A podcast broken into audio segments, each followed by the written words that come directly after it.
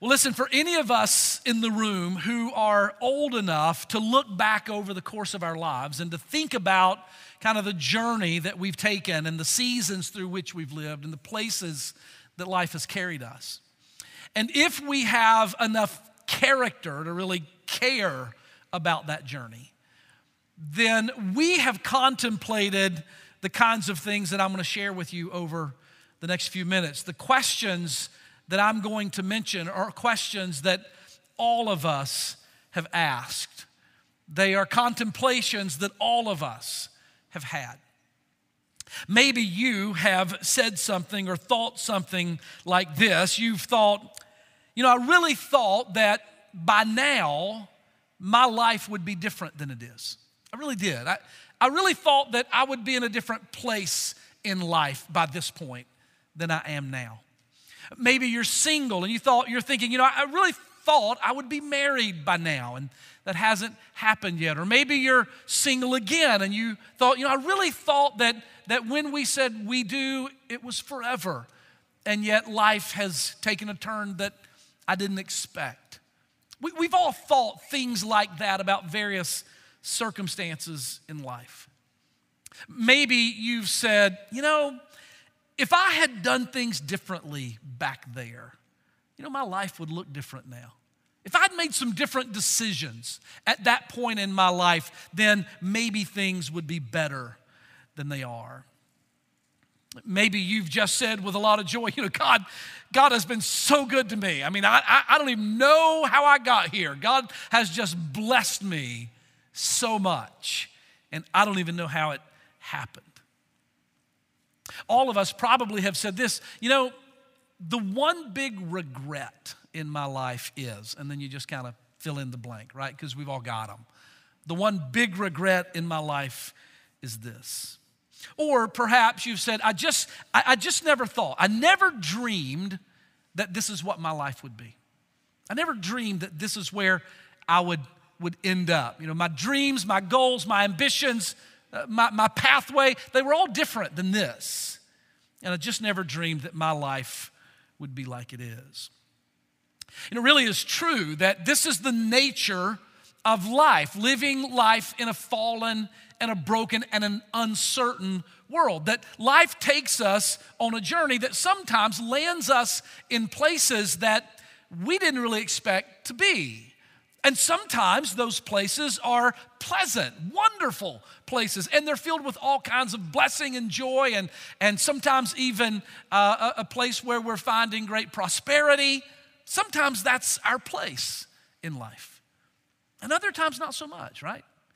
I mean, sometimes our place in life is a low place, and it's a place that's marked with um, regret and pain and disappointment and maybe loss or grief or loneliness.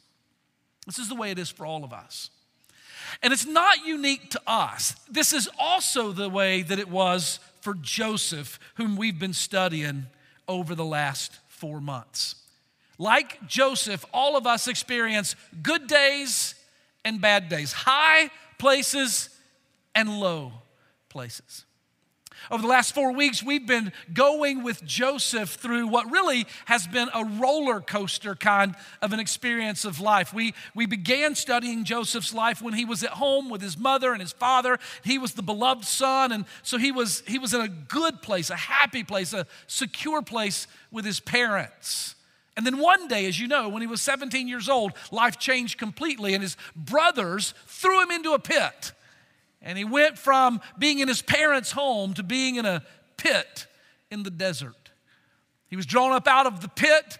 It was as if he went from the frying pan into the fire because he didn't come out of the pit to go back to his parents' home. He went, he came out of the pit to go down to Egypt, where he was sold into Potiphar's house as a slave. It seemed as if he was prospering in Potiphar's house and excelling and doing well until one day all of that changed and he was cast into prison.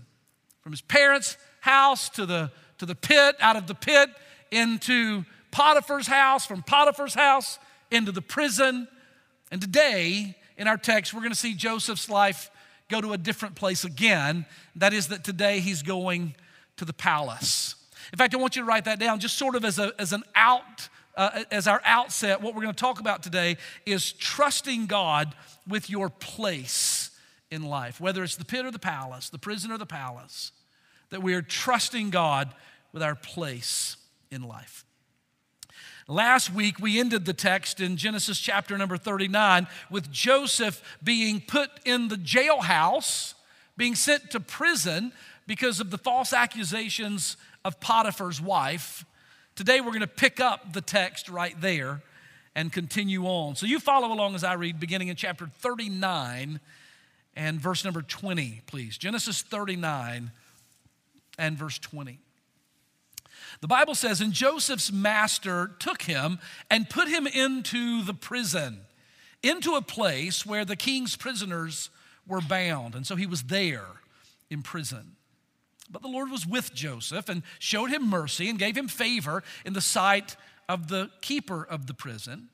And the keeper of the prison committed to Joseph's hand all, the, all the prisoners that were in the prison. And whatever they did, Joseph was the manager of it. He was the, the, the trusted inmate in the prison. Verse 23 says, The keeper of the prison looked not to anything that was under his hand because the Lord was with Joseph. And that which Joseph did, the Lord made it to prosper. And it came to pass after these things that the butler of the king of Egypt and his baker had offended their Lord the king of Egypt. Now, by the way, I should stop and just note that in chapter 40, verse 1, Pharaoh begins to take center stage in the narrative of Joseph's life. We really haven't seen Pharaoh, the king of Egypt, up until this point, but he's going to become very prominent in the, in the narrative now, beginning in chapter number 40. He's offended by, he's, uh, he's disappointed in or angry with his uh, butler and his baker. So, verse number two says, And Pharaoh was angry against two of his officers, against the chief of the butlers and against the chief of the bakers. And he put them in ward in the house of the captain of the guard. He put them into the prison, into the place where Joseph was bound. Now, skip with me, if you will, over to chapter number 41 and look at verse number 4. Uh, I'm sorry, verse 14. Chapter 41 and verse 14. Then Pharaoh sent and called Joseph, and they brought him hastily out of the dungeon. And he shaved himself and he changed his clothes and he came in unto Pharaoh. And Pharaoh said unto Joseph, I have dreamed a dream, and there is no one that can interpret my dream. And I've heard of you that you can understand a dream and interpret it. And Joseph answered and said to Pharaoh, It is not in me God shall give Pharaoh the answer of peace. Now, I want to stop right there for just a second. Not really the point of the message, but I, I want you to see something really important here. Can you imagine the humility for Joseph? At 30 years old, to stand in front of the king of Egypt, essentially the king of the world at that point, to stand before the king of this great empire and say to him, It's not me, it's God. I'm not going to give you the answer. God is going to give you the answer. In fact, I want you to take your pen, and if you would, in that verse, would you circle this phrase, it is not in me? Verse 16, it is not in me. Here's what I want you to learn. Would you learn this phrase for your life? Will you learn to say, it's not me, it's God? Anytime someone says, hey, you did that well, it's not me it's the grace of God. Hey, you were an encouragement to me. It's not me, it's the Lord Jesus. Hey, you know what? When you do that, I really appreciate. You know what? I'll take the encouragement and pass the glory on to Him because it is not in me. And if you and I can learn this as followers of Jesus, it will be a really important principle for success in our walk with the Lord. Learn to say, It is not me, it is God. Well, verse number 17 says that Pharaoh said unto Joseph, In my dream, behold, I stood upon the bank of the river. That's the Nile river. And behold, there came up out of the river seven kine or cows, these are cows, seven cows, which were fat fleshed and well favored. everybody knows you want your cows to be fat. And these were seven fat cows, and they fed in the meadow. And behold, seven more cows came up after them. And they were poor cows. They were very ill favored and lean fleshed. They were skinny cows. In fact, these were the skinniest cows I'd ever seen, uh, such as I'd never seen in all the land of Egypt for badness. Verse 20 says, And the lean and ill favored cows did turn and eat all the fat, or the first seven, or the fat cows. And when the skinny cows ate the fat cows, you couldn't even tell that they had eaten them, verse 21 says, because they were still skinny, they were still ill favored as at the beginning. Verse 21 says, So I awoke. Look up here. You ever, dream, ever have a dream like that? I mean, not exactly that, maybe, but you ever have a dream where you wake up and go, Whoa, what was that? It's what Joseph, or what uh, Pharaoh did, I think. He woke, rolled over, and went back to sleep. Has a second dream. I had a second dream, and I saw in my dream, and behold, there were seven ears that came up on one stalk. A stalk of corn or a stalk of grain had seven full ears. They were full and fat and good ears of corn or grain. And then there were seven other ears that came up on a stalk. They were withered and thin and burned up or blighted or blasted with the east wind. They sprung up after them. And the thin ears, just like the cows, turned on the good ears and ate them up, devoured them. And I told this dream to my magicians, my counselors, but there was none that could explain it or declare it or interpret it to me. And Joseph said unto Pharaoh, The dream that Pharaoh has had is one. Both dreams mean the same thing. And God has shown Pharaoh what he is about to do. The seven good cows are seven years. And the seven good ears are seven years. This is the same dream. And the seven thin and ill favored cows that came up after them are seven years. And the seven empty ears, which are blasted or burned up with the east wind, those are seven years. And these are seven years of famine. This is the thing which I have spoken unto Pharaoh. What God is about to do, he is showing unto Pharaoh. Behold, there's coming seven years of great plenty throughout all the land of Egypt. And there shall arise after those seven years, seven years of famine. And all the plenty shall be forgotten in the land of Egypt. The famine shall consume the land. And the plenteous years shall not be known in the land because of the famine which will follow, because it will be grievous. And for the dream that was doubled unto Pharaoh twice, you've seen this twice seven cows, seven uh, ears. You've seen it twice because this thing is established by God and he will shortly bring it to pass. Now, the interpretation of the dream ends in verse 32, and in verse 33, Joseph begins to give Pharaoh advice. Verse 33 Now therefore let Pharaoh look out a man. Go find a man who is discreet and understanding and wise and set him over the land of Egypt. And let Pharaoh do this. Let him appoint officers over the land. And he should, and Pharaoh, you should take up a fifth part of the land of Egypt in the seven plenteous years and let them gather all of that food of those good years and bring all of that food and bring up the corn and lay it under the hand of Pharaoh and let them keep the food in the cities. And that food shall be for store to the land against the seven years, the seven years of famine which shall be in the land of Egypt, so that the land will not perish through the famine. And the thing was good in the eyes of Pharaoh and in the eyes of his servants. And so Pharaoh said to his servants, Can we find such a man as this man in whom the Spirit of God is? Pharaoh said to Joseph, Forasmuch as God has shown you all of this, there is no one as discreet or understanding and wise as you are. You shall be over all of my house, and according to your word shall all my people be ruled. Only in the throne will I be greater than you. And Pharaoh said to Joseph, I have set you, I have made you ruler over all the land of Egypt. Pharaoh took off his ring from his hand, put it on Joseph's hand. He dressed him in vestures of fine linen, royal robes. He put a gold chain about his neck. He made him to ride in the second chariot which he had, and they cried before Joseph, crying out to everyone, Bow the knee unto Joseph. And Pharaoh made him ruler over all the land of Egypt. Now, I want you to turn back one page, and I want you to go to chapter 39, verse number 20. And I want you to take your pen, if you will, and circle the word place in verse number 20 of chapter 39. And Joseph's master took him to a prison and put him in a place where the king's prisoners were bound.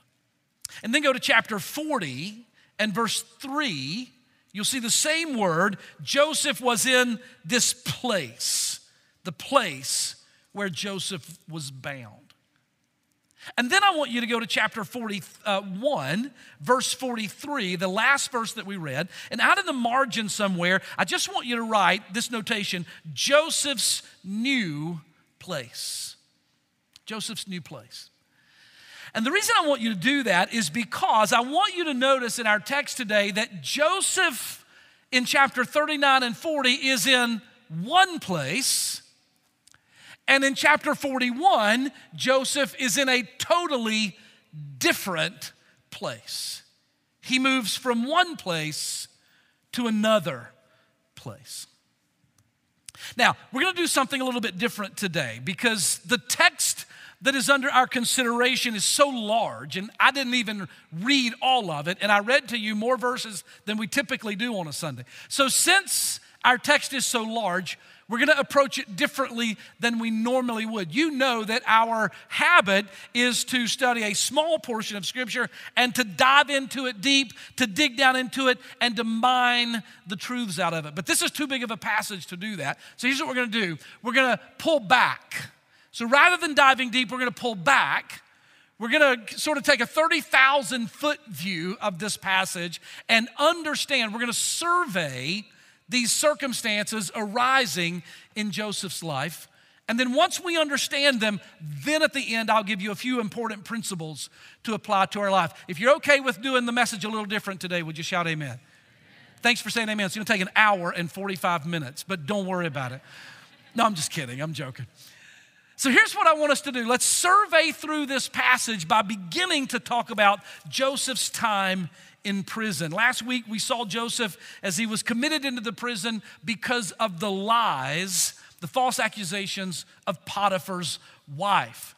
Immediately upon getting into the prison, Joseph does what he did in Potiphar's house. That is, that he just excels. And he excels because the Lord is with him and the Lord has given him great leadership ability. And so he just begins to rise to the top and he becomes a person who's trusted very quickly. He begins to take managerial roles in the prison. He's the trusted inmate and he's managing the, the activities of all of the prisoners. And it's not long, we don't know exactly how long, but at some point after Joseph is in the prison, then two others come into the ward where he is. Chapter 40, verses 1 through 3 tell us that Pharaoh is angry with two of his officers. Now, one is called the chief butler, that would be his uh, cup bearer. So he's the one that serves, that secures, that protects, and serves Pharaoh his wine. This would be like uh, Nehemiah in the book of Nehemiah, who was the king's cupbearer. And the second officer that Pharaoh was upset with was his chief baker. And so he had his own butler who would bring him his wine. He had his own baker who would bring him all of his baked goods. I mean, Pharaoh had it made, right? And he's now angry at both the butler and the baker. And so he throws both of them into prison. Bible tells us in chapter 40 verse 1 through 3 that they end up in the same place where Joseph is. And both of them, the butler and the baker, both have prophetic dreams on the same night.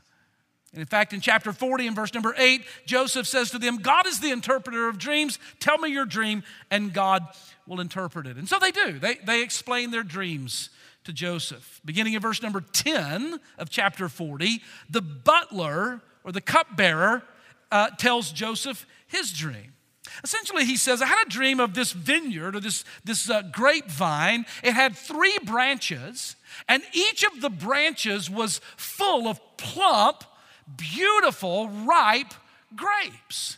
And I dreamed that I gathered the juice from those grapes and I made the wine, and my cup, or the king's cup, was in my hand, and I was back before Pharaoh again, doing my job again, serving him his wine. I dreamed I had been restored to my place. That's a logical dream for him to have, right? Because that's what he knows, that's what he's done. So he's dreaming about uh, serving Pharaoh wine. Well, the Bible says that Joseph interprets his dream to him. He says in verse number 12 and 13, Your dream is that the three branches are three days, and in three days, you're gonna be reinstated. You're gonna be right there serving Pharaoh his wine again. And he's like, Yeah, that's awesome. Only three days here in jail. Well, then the baker, hearing that interpretation, says, Well, I had a dream too. Maybe my dream means good news as well. So, beginning in verse 16, he tells Joseph his dream. Now, he's the baker, so he doesn't dream about wine. He dreams about what? Baked goods, right? So, in his dream, he says, I have three white baskets on my head. I'm carrying these baskets on my head, by the way, not an unusual way to carry a load in that culture. He's carrying three baskets on his head. In each of those baskets are baked goods. And in the top basket are all of these exposed baked goods. Now, we don't know what they are. I don't know. What do you think? Muffins? There were muffins in there, maybe, and croissants and uh, homemade apple pies. And somebody said, Amen. That would be good. I don't know what all was there, but baked goods. And in his dream, he's carrying these to Pharaoh, and the birds are coming and they're eating all of the baked goods out of that upper basket. And he can't get the goods to Pharaoh. He says, What did my dream mean? Joseph interprets it for him in verses 18 and 19. He says, Your dream means the three baskets are three days, and on the third day, it's off with your head and you're going to be hanged. That's the news for the baker. And so, Joseph interprets both of these dreams, and it comes to pass exactly as he predicted that it would. The butler is restored, the baker is executed, the Bible says. But I want to take you to chapter 40. Look at verse number 14 and 15. When Joseph gives the good news to the butler that he's going to be reinstated, listen to what he goes on to say in verse number 14. He says, But think on me when it shall be well with you, and show kindness to me, I pray, and make mention of me unto Pharaoh, and bring me out of this house. For I was stolen away out of the land of the Hebrews, and here I have done nothing that they should put me into the dungeon. So the moment that he realizes this butler is going to go back in front of Pharaoh, he says, Hey, hey, hey, hey, don't forget me. Tell Pharaoh about me. Plead my case before Pharaoh. I don't deserve to be here. I'm just a Hebrew boy. I got sold into slavery here. I haven't done what they've accused me of. Would you tell Pharaoh? That he needs to get me out of here. And don't you know that the butler's like, yeah, man, you got it. I love you, bro. I'm here for you. And he goes back to, to uh, his butlership. Now, don't you know that that night, as the sun set and Joseph lay down on his cot in the prison, he was thinking, This is my last night in jail. I'm getting out of here in the morning. I'm going free tomorrow. And tomorrow came and went. Nothing. The next day came and went, nothing. Days turned into weeks, weeks turned into months, months turned into years. Two years passed, and there's nothing from the butler and nothing from Pharaoh. Now, you imagine the disappointment in that place? Can you imagine what a low place that was for Joseph? When he suddenly, his only hope of getting out of this prison has now vanished until chapter 41 and verse 41. Will you say this word with me out loud like you're excited about the word until? Say it. Until, do it one more time. Until. Are you glad for the untils in your life? Amen. Praise God for the untils. He's discouraged until something begins to stir, something begins to happen in chapter 41 and verse number 1, and that is that Pharaoh dreamed a dream. Two dreams, in fact, that meant the same thing. Seven cows come up out of the Nile, begin to feed in a meadow, fat, healthy cows. seven skinny and ill favored cows come up. It's kind of a grotesque dream if you think about it. These skinny, ugly cows turn on the healthy cows and eat them up. And once they're, they've been devoured, these skinny cows look no more full than they did. Seven ears full, seven ears uh, ill favored and empty. Those seven ears turn and eat up the seven full ears. Pharaoh wakes up, thinks, what could this mean? calls his magicians, verse number eight. None of his counselors can tell him. And finally, in chapter 41, verse number nine, welcome back to reality, the chief butler remembers Joseph. Finally, when Pharaoh has a dream and nobody can interpret his dream, verse number nine says that the chief butler said unto Pharaoh, I do remember my faults this day. Oh, man, I meant to tell you when you put the baker and myself in prison, we dreamed, and there was this guy, he's a Hebrew guy down there, and, and he has the power to reveal or interpret dreams. And we told him our dream, and he interpreted it. And it, it came to pass just as he said. Better late than never. Amen. And you know what Pharaoh said? Send for him. Get him. Bring him up here. And finally, Joseph hears footsteps running. And they open the door and they say, Joseph, Pharaoh wants to see you. And Joseph did what every wise person in that, in, in, that kind of situation would do. Look at it, chapter 41, verse number. Uh, I lost it. I don't know where it is. Anyway, let me tell you what he did. It says that Pharaoh called for him and he changed his clothes. You with me?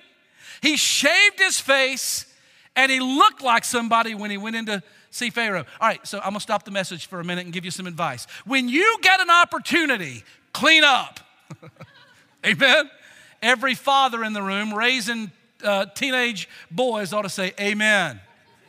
When you get a job interview, shave your face, dress yourself, pull your pants up, and look like somebody. Joseph before Pharaoh looking like somebody. Well, Joseph listens as Pharaoh interprets his dream, his, uh, or Pharaoh tells him about his dreams. And beginning in verse number 25, Joseph begins to interpret. Verse 25, Joseph said to Pharaoh, The dream of Pharaoh is one. You've had two dreams, they mean the same thing. Look at verse 25. God has showed you what he's about to do. Look at verse 28. He says the same thing. This thing which I have spoken unto Pharaoh is this what God is about to do he is showing to Pharaoh.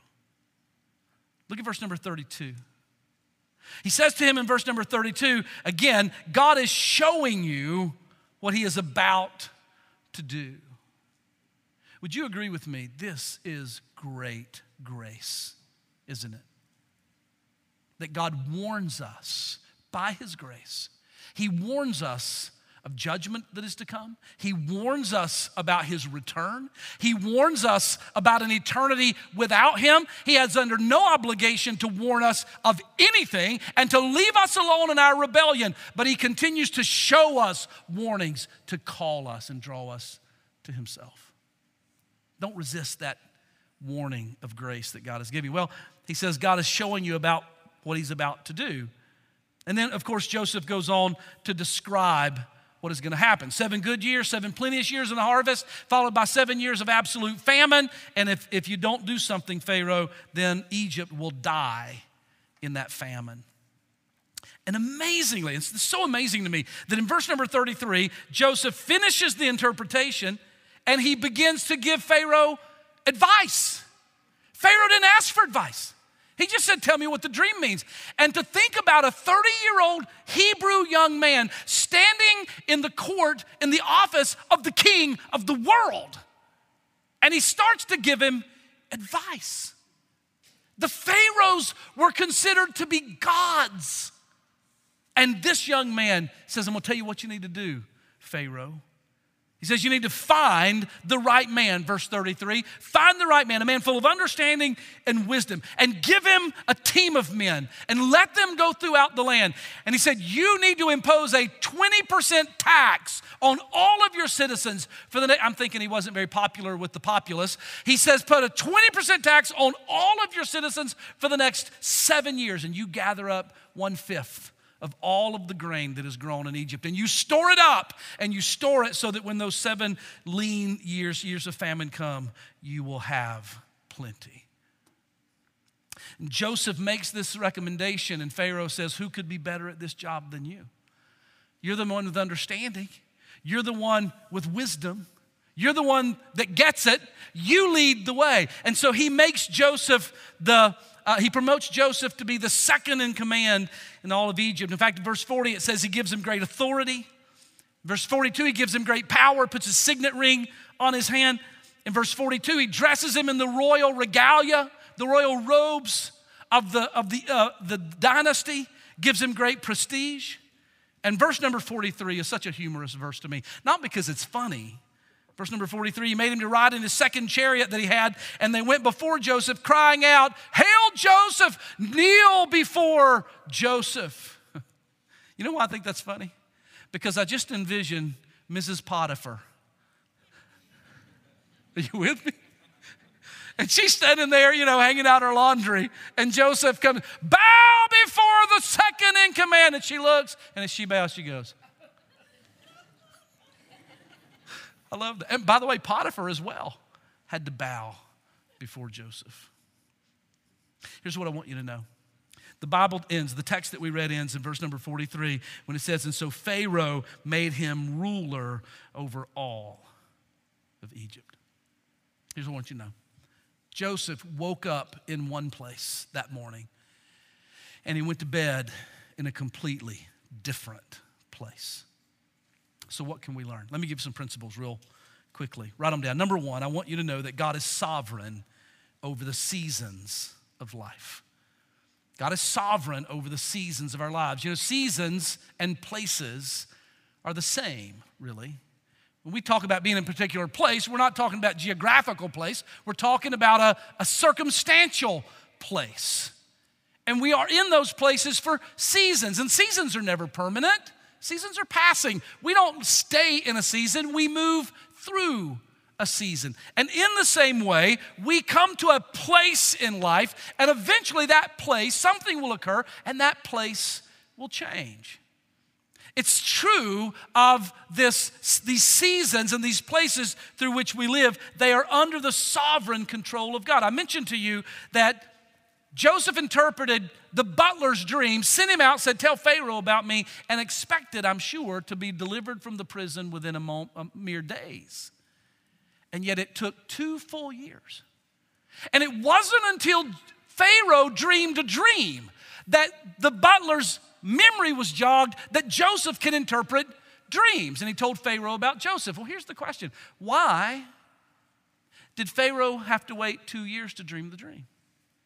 Listen to me. God could have given Pharaoh that dream the very night the butler got home. He could have had that dream two days later, a week later, six months later. Why did it take two years for that dream to come and Joseph to finally be brought out of the prison to a different place?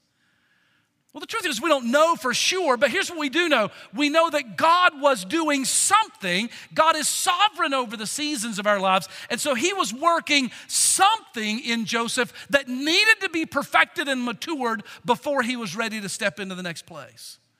Maybe he was doing something in Egypt that needed to be finished, or maybe God was working something in Pharaoh's heart. But we know that God sovereignly operates over our lives and He will bring us into the next place when the time is right. We know that God is sovereign over the seasons, the places of our lives. The second thing I want you to write down is that we know that God uses our past places to prepare us for our next place. God uses our past places to prepare us for our next place. Let me ask you a question are you in a place right now, today, that's a low place, that's a painful place, that's a disappointing place, that's a discouraging place? Are you in a place where you're grieving and you're, you're hurting? Listen to me carefully. Let me ask you another question Are there painful places in your past? When you look over the course of your life, do you have painful memories from circumstances that were difficult or hard, or maybe downright terrible. Here's what you should know those times, those places, those seasons were not for nothing, and that God is using what you have experienced in the past places to prepare you where you are now for where you are now and where he will take you in the future. God used Joseph's time in Potiphar's house and Joseph's time in the prison to prepare him for the palace. One of the things that we know was happening in Joseph during his time in the prison is that he was being tested. The Bible tells us that Joseph was tested in the prison. In fact, listen to it. Psalm 105, verse number 18 and 19 says, Joseph's feet were hurt with fetters, his neck was put in a collar of iron until what he, God, had said uh, would come to pass. The word of the Lord was testing him. What word had God spoken? God had spoken to Joseph in a dream, chapter 37, verse 5, that he would rise to great prominence and that people, nations, would bow down before him. But while he's languishing in the prison, that seems like the furthest thing from reality. And so the Bible says that in that time in the prison, God was stretching and strengthening and testing Joseph's faith until the time that that became the reality, until that thing came true. He was testing his faith. You know, the Bible says that God does this for us sometimes as well. 1 Peter chapter 3 says that we have a hope of heaven. We have a promise of a future place in heaven and we rejoice in that. But now we can go through low places. We can be in seasons that are difficult, but Peter says to us remember, the low places are God's strengthening and refining and testing of your faith. Joseph was tested in the prison. Secondly, Joseph was learning in Potiphar's house, and Joseph was learning in prison. You remember the advice that he gave to Potiphar? I'm sorry, to, to Pharaoh?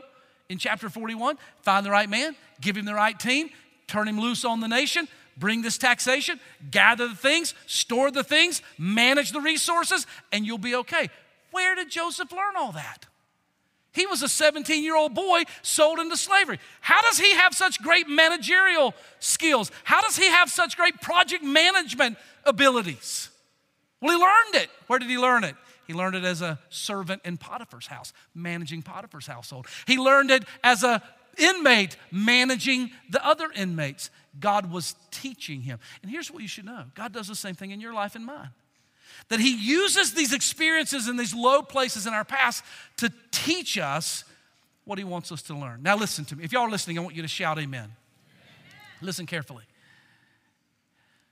There are some things that you can never learn unless you walk through them. There are some things that God needs to teach us to prepare us for the next place in our life that we're not going to learn by listening to a blog or, or by reading it in a book. He's got to take us through some experiences, through some seasons, through some low places, so that we can learn about Him what we need to learn and then move on to the next place that He has for us. God uses our past places to prepare us for future places. And you ought to ask Him if you're in some pain and you're hurting, Lord, what do you want me to, to learn in this? Teach me. I have a heart to hear. Number three, waiting doesn't mean we're not working. Waiting doesn't mean that we're not working.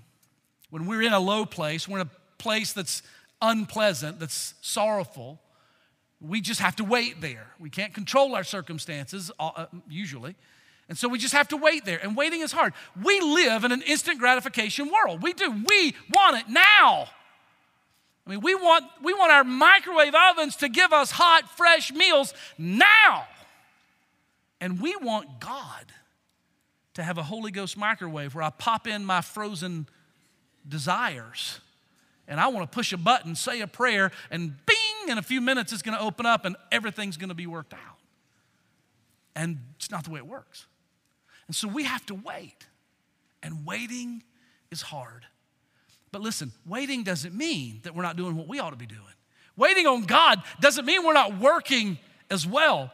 I love this. The Bible tells us in chapter 40, verses uh, 14 and 15, that while Joseph is waiting in the prison, the moment he sees an opportunity that the butler is going to be back with Pharaoh, he says, Now don't forget me. Tell Pharaoh about me. Plead my case. He's making a case for himself. So as we wait, we do what we should be doing. We do our working. And then finally and lastly, it is that God has promised us a better place. And I just want to end with this. And I want you to think with me through this very thoroughly. And, it, and listen, if you aren't sure that heaven is your home, if you don't know for absolute certain that if you died right now, that you're going to go to heaven, I want you to hear, hear me. God has promised a better place for us. Now, for Joseph, it was a palace. And, and God had, had promised him that he was going to rise to this place of authority and, and power. But God's made much better promises to me and you than he had to Joseph in that regard.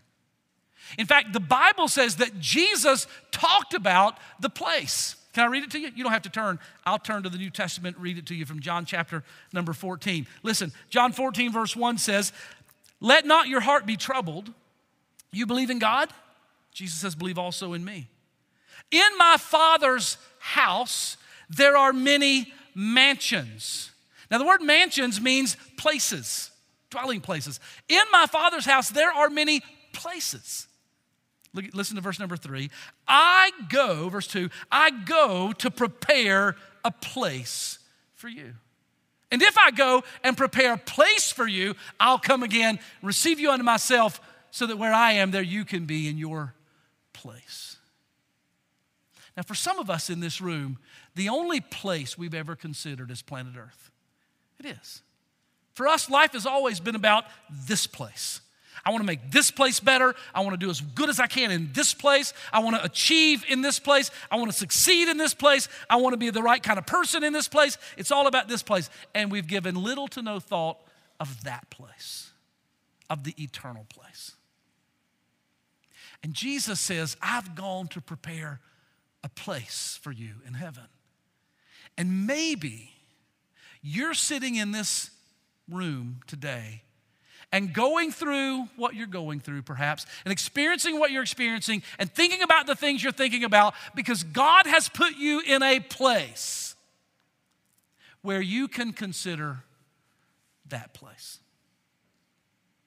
And I want you to know that when Jesus says, I've gone to prepare a place for you, he can do it because he has done the only thing that could make that place available. The Bible says, if y'all are listening, say amen.